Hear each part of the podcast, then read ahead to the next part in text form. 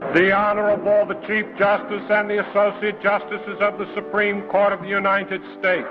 Oh, yay, oh, yay, oh, yay. God save the United States and this honorable court. Understanding our democracy, one podcast at a time. This is The Show About Politics and History. Here's your host, Nate. Everybody. Welcome to another episode of the show about politics and history. Today on the show, we're talking about the Supreme Court.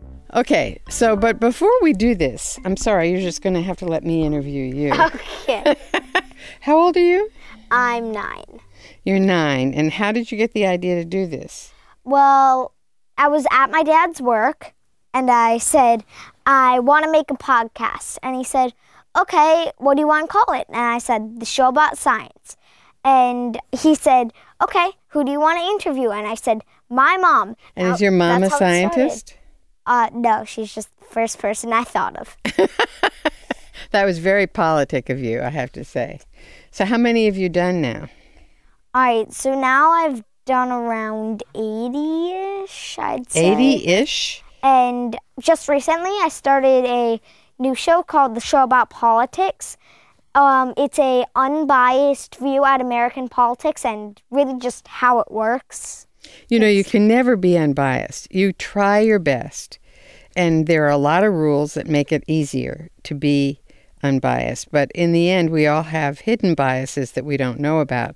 So the main thing is to be fair, to make sure that you let every side, within reason anyway, every side, uh, but you have every every major point of view represented and fairly represented. And I think that's the thing that I try to do. It's the thing we try to do at NPR. And if you're an NPR listener, well, you probably know who that voice belongs to. My name is Nina Totenberg. I'm the legal affairs correspondent for National Public Radio. I have been covering the Supreme Court for many, many decades. Let's just put it this way I've been covering the Supreme Court longer than any justice of the current court has been sitting on that court. And I've seen it change quite dramatically over time. I started out as a print reporter and eventually came to NPR, did some stuff for television as well, still do. And uh, that's my story. So, what are your questions about the Supreme Court? All right, so we're gonna start from the beginning. So, could you tell us about um, the first time you ever covered the Supreme Court? What was that like? I wish I could tell you, I don't remember. I really don't remember. So, um, what was the most exciting part of the Supreme Court that you've covered? Well, I've covered a lot of very exciting cases, and I think the ones that stick out most in my mind may have been when I was younger because I had never seen anything like it before. So mm-hmm. I remember very clearly the argument, the oral argument in the Pentagon Papers case, and the day that that decision came down. And I remember the argument in the Watergate case. Oh, Oh, And I, I, just went to Watergate oh, a couple days ago. That's you went to the Watergate apartment complex or hotel, to the yes. hotel.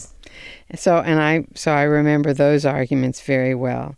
And then there's some very memorable announcements of decisions. And the ones that tend to stick in my mind for those are the rather more recent ones because just those are the ones that you remember. And they're often the ones you didn't expect. So when the Supreme Court upheld the Affordable Care Act, Obamacare, it was not only unexpected, it was so unexpected. And the Chief Justice who announced the opinion took so long getting around to the fact that he was going to uphold it and he was the critical vote that a lot of folks in the news media simply got it wrong because they weren't in the courtroom.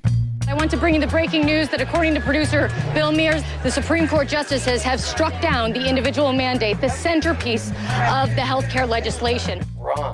They were reading the synopsis that's at the top of the opinion, and they missed the fact that while he agreed with the conservatives on one question, that was offset by his decision in another part of the decision. We have breaking news here on the Fox News channel. The individual mandate has been ruled unconstitutional. Wrong. And so Fox News got it wrong. I think CNN had it wrong for a while. Uh, other folks got it wrong. I didn't get it wrong because I was sitting in the courtroom. That's what you got to do. Well, it, it, it, it's a tough choice because it means that you are not first. Because these days, with so much pressure to be online quickly, or for television to have somebody standing out there and a producer runs out and brings the opinion and you, you're scanning it. Um, in Bush versus Gore, I remember I was on the air and uh, it looked like a seven to two decision from the first thing that the court said um, about its opinion. And as I was on the air, I'm flipping through and I realized it's not a 7 2 decision, it's a 5 to 4 decision. And that sort of was a nice gloss that was being put on it by whoever wrote that part of the opinion.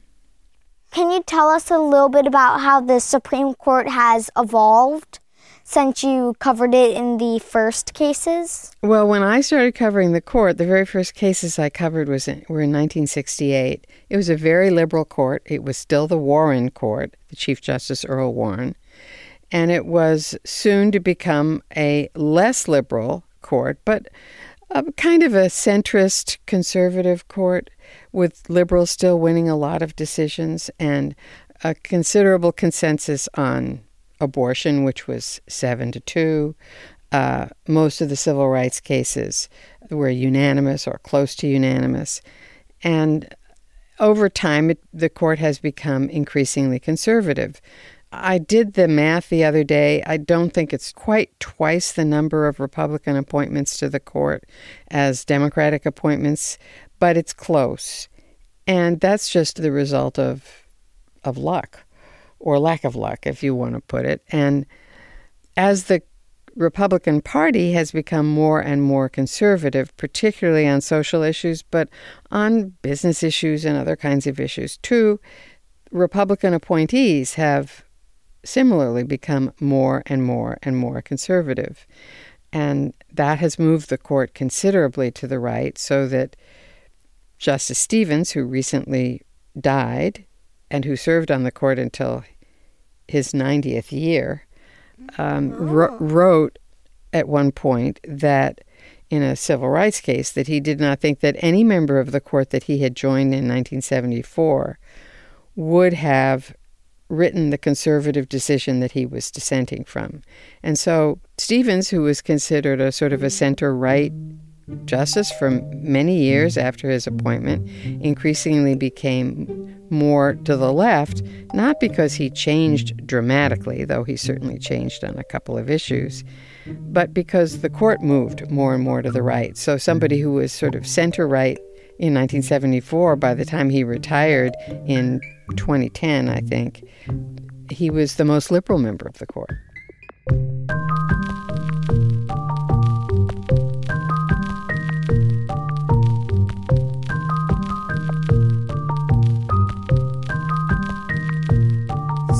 Um, could you tell me about how dissents are crafted and how they work? Well, let me do this the other way around um, because the way majority decisions are assigned is that the Chief Justice, if he's in the majority, assigns who will write every majority opinion. If he's not in the majority, then the senior justice in the majority assigns the opinion. At the moment, that's most likely to be Justice Ruth Bader Ginsburg, though Justice Thomas is more senior than she is. But because he's usually on the conservative side, if her side is winning, then most likely um, she's doing the assigning. And often there is more than one dissent so that dissenters don't need to coalesce around a single view. It's nice when they do. It's probably good for the idea that they may win next time, but it's the majority that has to keep five votes subscribing to one legal view. And if one of those five flakes off, writes a concurring opinion, and doesn't join the majority, that means there aren't five, there isn't a majority view on the court. So you really have to appease your critics if you're in the majority. And sometimes people lose the majority. Somebody says, I can't sign on to this, or I've changed my mind. Uh, there are some very famous cases like that. One of them involved a graduation in a public school, and the question was whether there could be a non denominational prayer. And Justice Kennedy was the deciding vote, and he initially voted to uphold the non denominational prayer, and he changed his mind and voted the other way. He was assigned actually to write the opinion, and as he wrote it, he's, there's an expression in the Supreme Court this won't write. He said, This doesn't work. It doesn't work. It has to go the other way. And he changed his mind, and he got the assignment to write the majority opinion for what had previously been the dissent. That's interesting. Mm-hmm. So,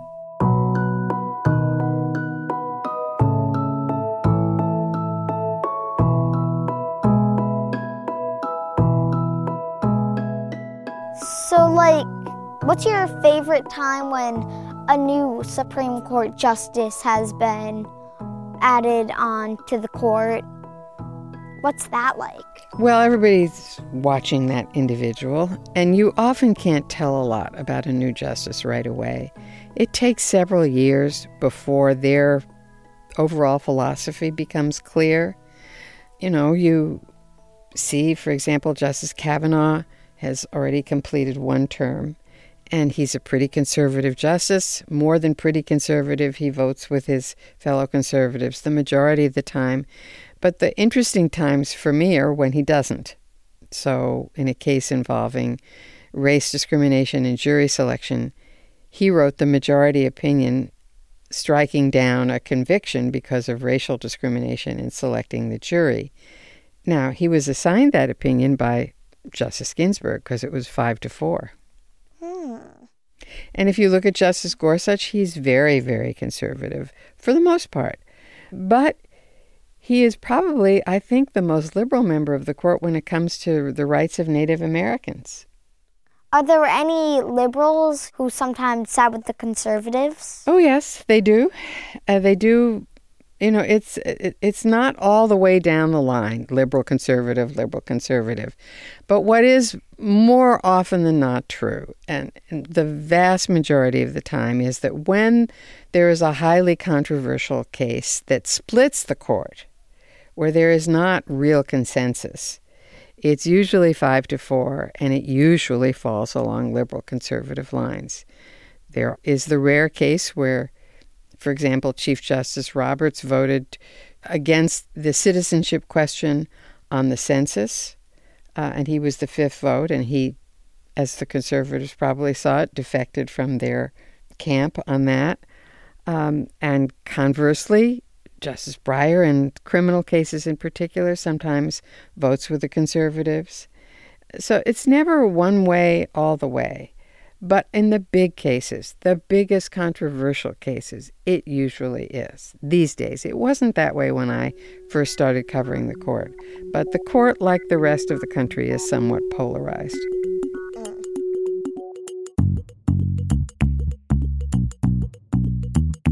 All right, so I heard that you've met Justice Ruth Bader Ginsburg. Can you tell me about that?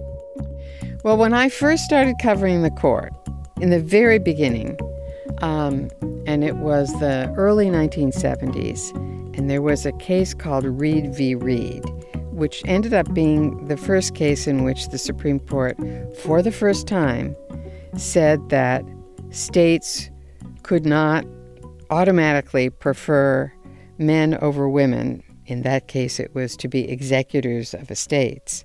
They couldn't just do that without a, a really, really good reason.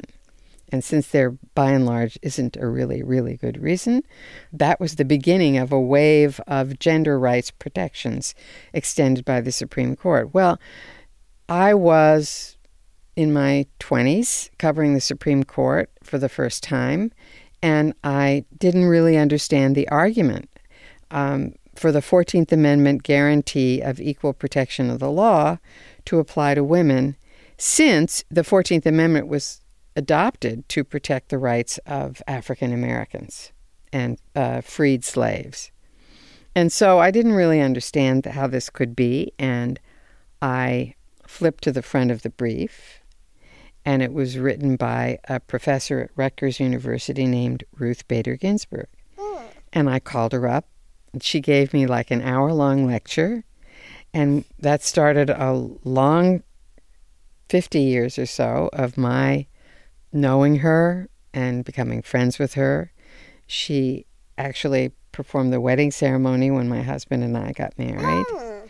And in the beginning, I knew her as a, a, legal source, and then I got to know her more over the years. And, and so I've known her a very long time. Do you have any advice for kids who might want to become Supreme Court justices someday? My advice would be don't count on it because it's a it's very much the luck of the draw. And whether you're the right age with the right philosophy and with the political parts of your life fitting in to be at the appropriate time. If you want to be a judge, that's another thing. You know, there is a good chance you can become a judge. But what I tell people who aspire to any position where they're not in control of it, appointers are in control of it, there's a limited amount that you can do. You have to be true to yourself, true to your views, and hope that those coincide with somebody who has the power to appoint you someday. Thank you so much, Nina, for being on the show today. It's my pleasure. If you'd like to learn more about the cases we discussed in this episode, I've put some links for you to check out in the description. Music on this episode was written by Sound of Picture, and our theme song was composed by Sounds Like an Earful. Thank you so much for listening, and I'll see you on the next episode.